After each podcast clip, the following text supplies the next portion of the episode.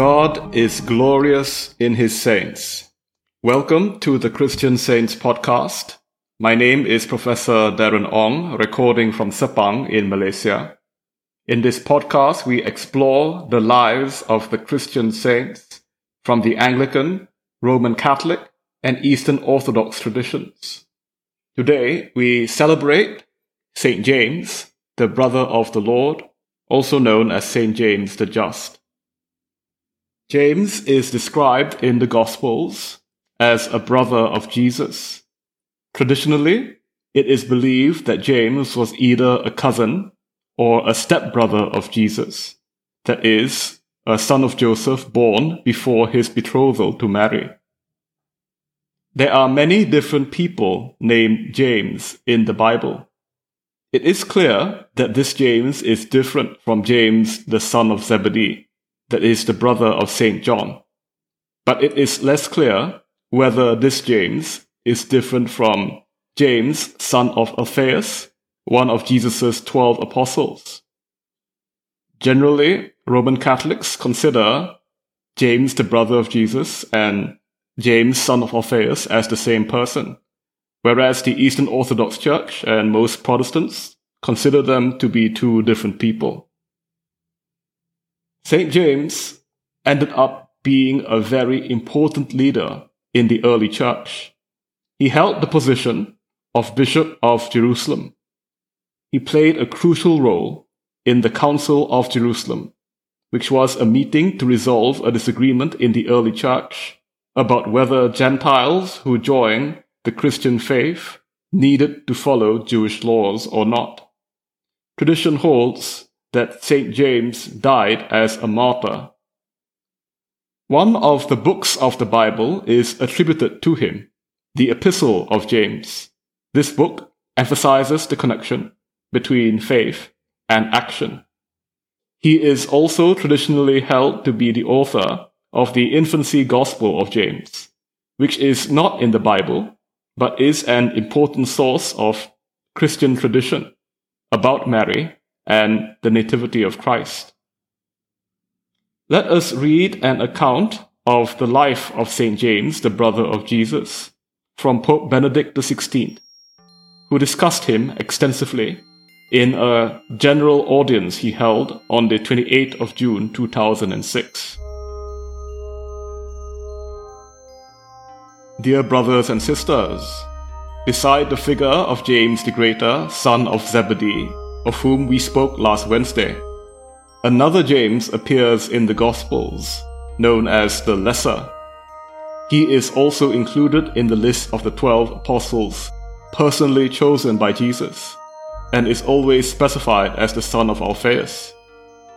He has often been identified with another James called the Younger, the son of a Mary, possibly Mary the wife of Clopas, who stood according to the fourth Gospel, at the foot of the cross with the mother of Jesus.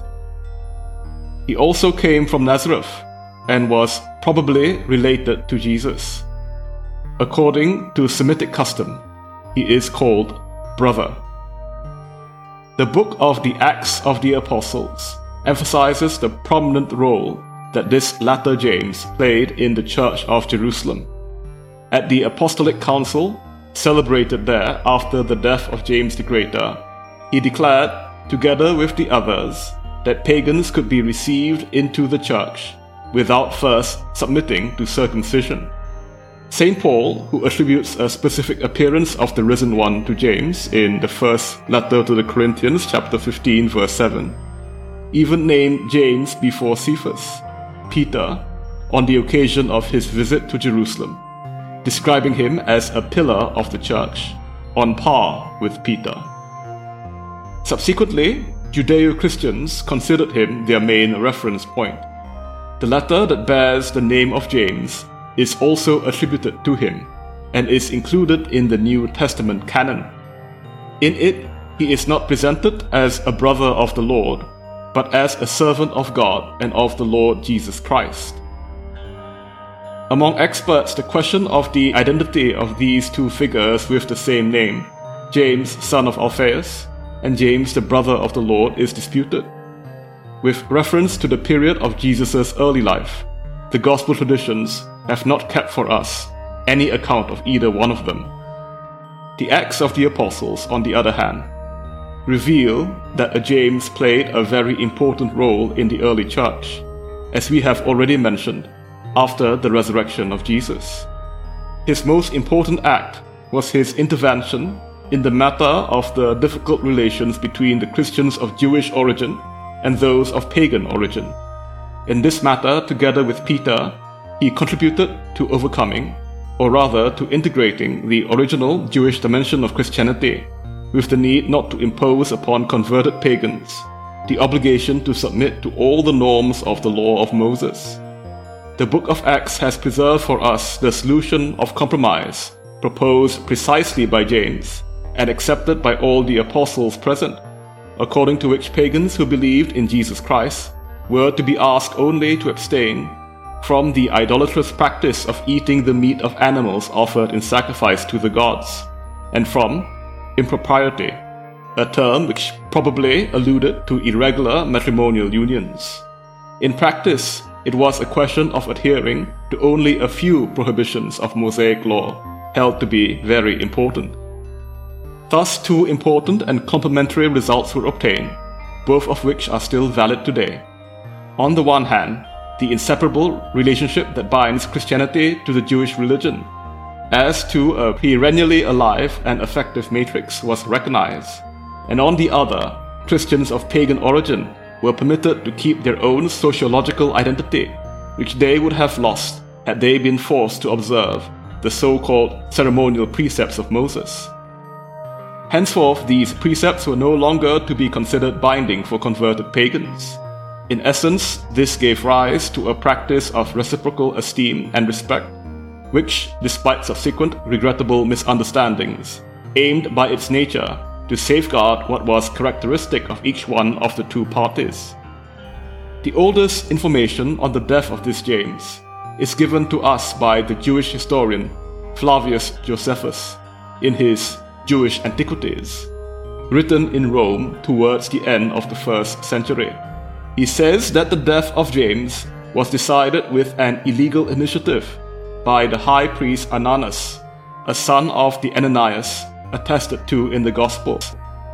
In the year 62, he profited from the gap between the deposition of one Roman procurator, Festus, and the arrival of his successor, Albinus, to hand him over for stoning, as well as the apocryphal Proto Gospel of James, which exalts the holiness and virginity of Mary, mother of Jesus. The letter that bears his name is particularly associated with his name, with the name of this James. In the canon of the New Testament, it occupies the first place among the so called Catholic letters, that is, those that were not addressed to any single particular church, such as Rome, Ephesus, etc., but to many churches.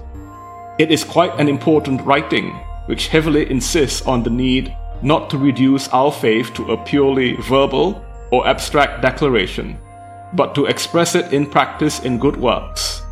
Among other things, he invites us to be constant in trials, joyfully accepted, and to pray with trust to obtain from God the gift of wisdom, thanks to which we succeeded in understanding that the true values of life are not to be found in transient riches, but rather in the ability to share our possessions with the poor and the needy.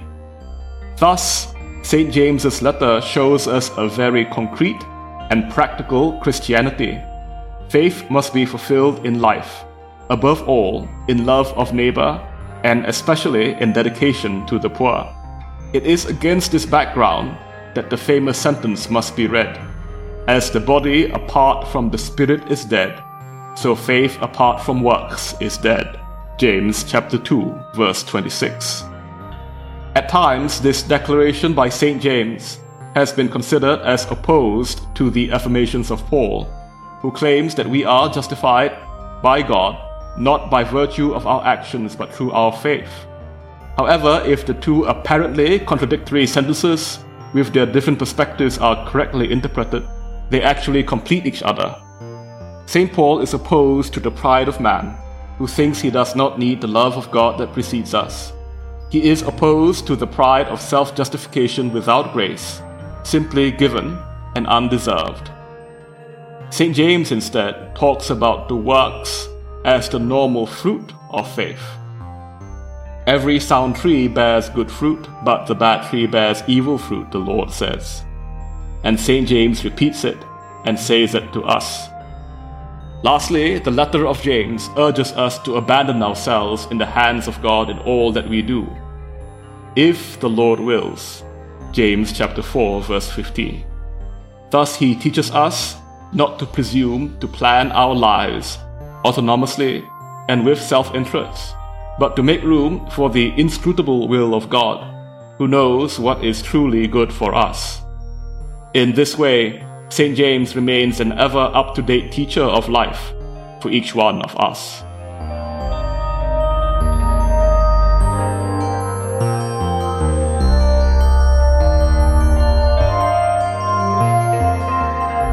Let us read a passage from this epistle of James. This letter's theme is that faith must be evidenced by action and good works. We will read from the second chapter of this epistle. What good is it, my brothers and sisters, if someone claims to have faith but has no deeds? Can such faith save them? Suppose a brother or sister is without clothes and daily food. If one of you says to them, Go in peace, keep warm and well fed, but does nothing about their physical needs, what good is it? In the same way, faith by itself, if it is not accompanied by action, is dead. But someone will say, You have faith, I have deeds. Show me your faith without deeds, and I will show you my faith by my deeds. You believe that there is one God. Good. Even the demons believe that and shudder. You foolish person, do you want evidence that faith without deeds is useless? Was not our father Abraham considered righteous for what he did when he offered his son Isaac on the altar? You see that his faith and his actions were working together, and his faith was made complete by what he did. And the scripture was fulfilled that says, Abraham believed God, and it was credited to him as righteousness and he was called God's friend. You see that a person is considered righteous by what they do and not by faith alone. In the same way, was not even Rahab the prostitute considered righteous for what she did when she gave lodging to the spies and sent them off in a different direction? As the body without the spirit is dead, so faith without deeds is dead.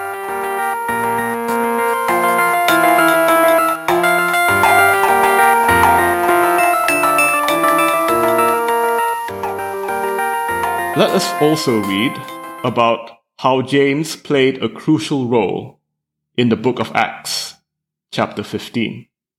In this chapter, a disagreement emerged in the early church. Paul and Barnabas were very successful in bringing Gentiles to the Christian faith at a time when almost all Christians were Jewish in origin. Some factions in the church were insisting that Gentiles could not be admitted unless they agreed to circumcise and follow other Jewish laws in the Old Testament. The church gathered a council in Jerusalem to discuss this matter. The book of Acts portrayed James as having the last word in this council, resolving this dispute. Certain people came down from Judea to Antioch and were teaching the believers. Unless you are circumcised according to the custom taught by Moses, you cannot be saved. This brought Paul and Barnabas into sharp dispute and debate with them. So Paul and Barnabas were appointed, along with some other believers, to go up to Jerusalem to see the apostles and elders about this question. The church sent them on their way, and as they traveled through Phoenicia and Samaria, they told how the Gentiles had been converted.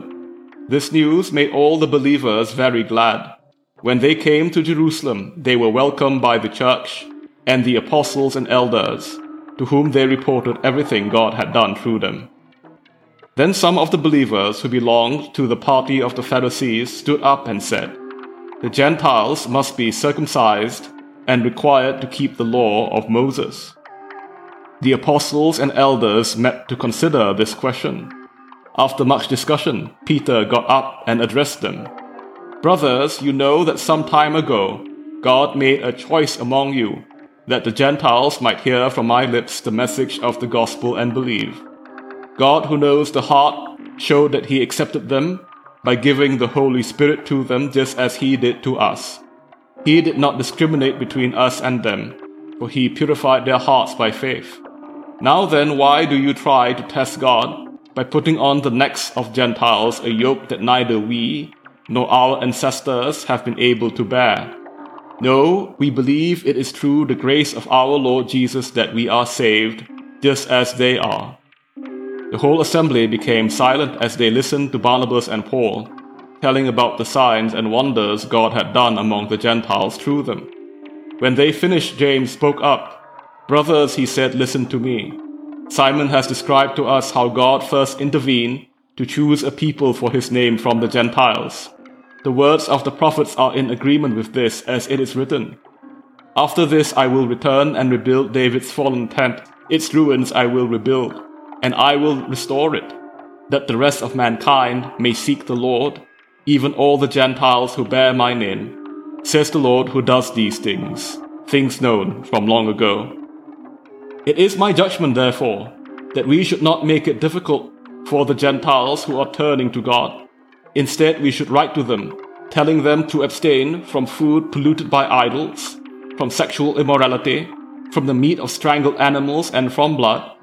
For the law of Moses has been preached in every city from the earliest times, and is read in the synagogues on every Sabbath.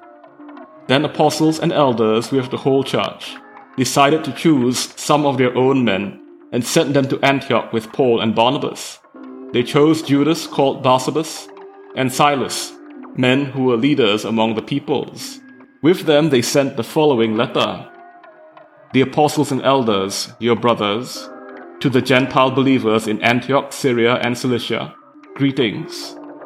We have heard that some went out from us without our authorization and disturbed you, troubling your minds by what they said. So we all agreed to choose some men and send them to you with our dear friends Barnabas and Paul men who have risked their lives for the name of our Lord Jesus Christ. Therefore, we are sending Judas and Silas to confirm by word of mouth what we are writing. It seemed good to the Holy Spirit and to us not to burden you with anything beyond the following requirements. You are to abstain from food sacrificed to idols, from blood, from the meat of strangled animals, and from sexual immorality. You will do well to avoid these things. Farewell. So the men were sent off and went down to Antioch, where they gathered the church together and delivered the letter. The people read it and were glad for its encouraging message.